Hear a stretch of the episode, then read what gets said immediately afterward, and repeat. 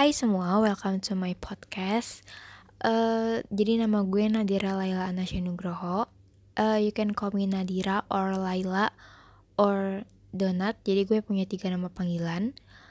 Uh, I live in Tangerang Selatan.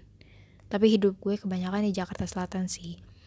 I'm 17 years old and I fresh graduate from senior high school jadi podcast ini bercerita tentang uh, keluh kesah gue, cerita-cerita gue selama gue hidup di dunia, and argumen-argumen atau pendapat gue tentang suatu permasalahan tertentu yang mungkin lagi hype-hype banget gitu loh pada masa pada masanya.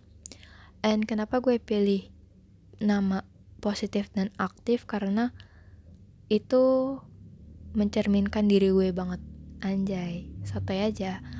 Positif karena gue selalu ber, berpikiran dan menanamkan dalam otak kalau dunia ini udah penuh dengan negatif-negatif hal. Dan itu harusnya memang tugas kita sebagai manusia untuk menyebarkan positive vibes gitulah intinya begitu. Kalau aktif karena gue bacanya aktif banget aktif di mana aja. Mau gerak gerik kek mau otak mau segala macam pokoknya gue aktif dan gue berusaha untuk aktif dalam suatu bidang yang uh, I'm so into it gitu. So anyway kalau lo baru dengerin podcast gue semoga lo nyaman dengan omongan gue dan ocehan gue. Dan semoga kalian semua nggak capek dengerin gue ngomong. So enjoy my podcast